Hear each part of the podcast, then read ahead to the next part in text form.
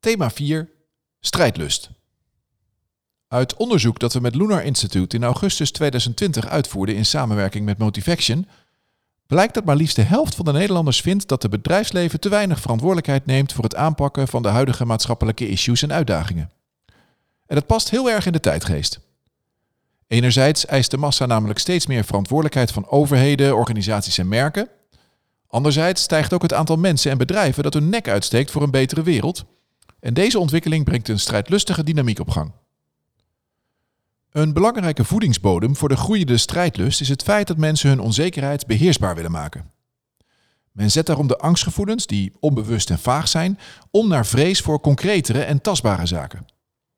Deze vorm van catastrofevrees was ook in de jaren 70 en 80 duidelijk zichtbaar. Men maakte zich bijvoorbeeld zorgen over alles wat een bedreiging zou kunnen vormen voor mens en natuur. Atoombommen, kerncentrales, zure regen, het uitsterven van diersoorten, het gat in de ozonlaag en de opwarming van de aarde. Onderwerpen die tijdens periodes van zelfvertrouwen veel minder aandacht kregen, maar die op dit moment, nu de angst weer toeneemt, opnieuw onze vrees en daarmee ook onze strijdlust aanwakkeren.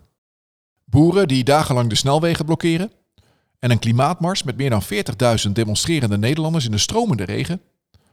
Een paar jaar geleden kon men zich er maar weinig bij voorstellen. En die strijdlustige massa laat zich niet eens door corona tegenhouden. Denk maar aan de overvolle dam op 1 juni 2020 tijdens een Black Lives Matter demonstratie. Deelname aan demonstraties en protestmanifestaties creëert eenheid met anderen, waardoor een gevoel van macht ontstaat. Niet alleen worden daardoor de angstgevoelens gereduceerd, het dwingt ook verantwoordelijkheid af. Maar ook de onderlinge spanning en strijdlust nemen de komende jaren toe. Die onbevangen openheid ten aanzien van anderen is iets wat typisch hoort bij de top van de golf.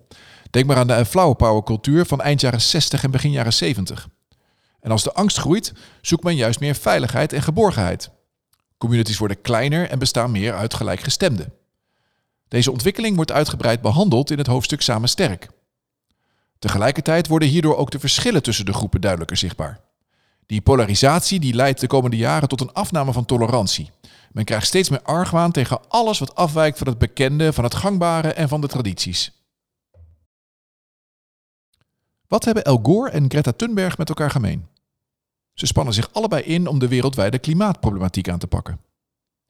Wat is het grote verschil tussen die twee? De tijd waarin ze op het podium klommen. En dat is nogal bepalend voor een impact. Want toen Gore's An Inconvenient Truth in 2006 uitkwam, heeft hij daar weliswaar veel aandacht voor gekregen, maar echte beweging bleef uit. En dat gaat nu wel anders bij Thunberg. De Zweedse klimaatactivisten bracht in no time miljoenen mensen op de been. En dat terwijl Gore al een bekende wereldburger was voordat hij zijn klimaatbeweging startte en Thunberg slechts een onbekend pubermeisje was toen ze aan haar strijd begon. Angst heeft een verlammende werking op mensen en zet mensen ook aan om te vluchten. Tegelijkertijd maakt het de dapperen onder ons juist strijdbaarder dan ooit. Nieuwe helden staan op, worden ervaren als betekenisvol en kunnen rekenen op respect, steun en sympathie. De dynamiek die dan ontstaat maakt echte verandering mogelijk. De komende jaren zal het aantal protestacties en demonstraties toenemen. De verklaring hiervoor hebben we aan het begin van het hoofdstuk reeds gegeven. De gelijkenis met de massamanifestaties van de jaren 70 is snel gemaakt en toch is het nu anders dan 50 jaar geleden. Want nog nooit was het zo makkelijk om een groot publiek te bereiken. De crowd heeft met de huidige technologie hele krachtige wapens tot haar beschikking. Iedereen kan meedoen, altijd en overal. En de potentiële impact van online protest is misschien nog wel vele malen groter dan die van fysieke demonstraties. De oproep van Arie Boomsma op Instagram, naar aanleiding van een uitspraak van Johan Derksen in het tv-programma Veronica Insight, is een mooi voorbeeld.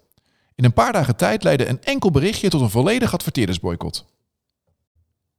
Een harde activistische aanpak past natuurlijk niet bij ieder merk. Maar helemaal niets doen is geen optie meer. Voor bedrijven wordt het steeds moeilijker om voorzichtig af te wachten of om op de achtergrond te blijven tijdens een verhit maatschappelijk debat. En merken die moedwillig onwetend blijven doen, of door het publiek als zodanig worden beoordeeld, worden aan de schandpaal genageld.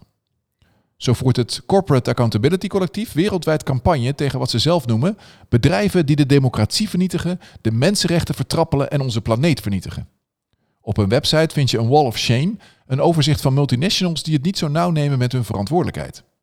Bezoekers kunnen direct actie ondernemen door bijvoorbeeld petities te ondertekenen en ook andere bedrijven te domineren. De wijze waarop merken met hun maatschappelijke verantwoordelijkheid omgaan zal verschillen. Waar het ene bedrijf de issues in eerste instantie vooral erkent en bespreekbaar maakt, gaat een andere organisatie een stapje verder door er zelf ook duidelijk positie bij in te nemen. De volgende stap van strijdlust is die naar activisme. De wereld oproepen om in actie te komen. Hoe het ook zij, praatjes vullen geen gaatjes. De wereld vraagt om story doing in plaats van storytelling. En daarbij worden organisaties steeds meer afgerekend op hun authenticiteit, hun integriteit en hun geloofwaardigheid. Is het merk trouw aan zichzelf en leeft het haar eigen waarde? Netflix is een mooi voorbeeld van een merk dat die sociale verantwoordelijkheid in bredere zin oppakt. Niet alleen stelde het bedrijf in 2018 een Head of Diversity and Inclusion aan, die allerlei nieuwe interne programma's lanceert. Ze kijken verder dan hun eigen bedrijf. Zo verplaatste Netflix onlangs 100 miljoen van hun dollars van hun vaste banken naar de ondergefinancierde black-owned banken. En dat maakte heel veel impact, want de financiële positie van deze banken schoot omhoog. Kansen genoeg. Maar zoals gezegd is de strijd niet geheel zonder risico's. Zeker niet van bedrijven die hun campagnes vooral als vagevuur gebruiken om met hun merkenziel in het reinen te komen. En dat wordt vaak hard bestraft. Zo kreeg het Amerikaanse fitnessbedrijf Peloton hele kritische reacties na hun belofte om, in het kader van Black Lives Matter, 500.000 dollar aan het NNACP-fonds over te maken. Het bedrijf moest namelijk snel excuses maken voor het gebrek aan diversiteit in het eigen leiderschapsteam. Natuurlijk kun je als merk niet alles goed doen. Er is altijd wel wat te verbeteren.